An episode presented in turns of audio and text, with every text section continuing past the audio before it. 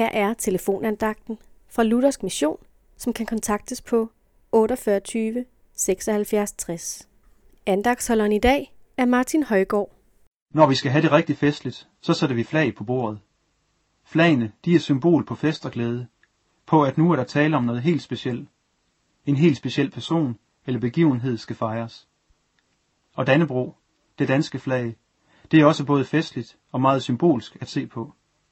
I midten er der et hvidt kors, udenom korset er der på alle sider en mørkerød farve. Jeg kommer uvilkårligt til at tænke på Golgata, når jeg ser på vort flag.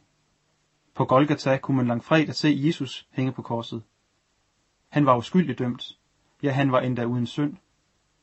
For første gang i menneskehedens historie var her en mand uden synd, og så skulle han alligevel dø på den mest umenneskelige måde, ved korsfæstelse. Grunden til, at han måtte dø, var, at han, havde, at han var sendt til vores syndige jord for at frelse dig og mig fra evig fortabelse. Kun ved at dø på korset, for din og for min synd, kunne Jesus frelse os.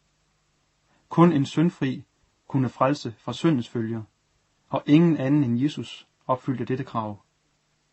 Han var omgivet af synd, men han blev forblev syndfri.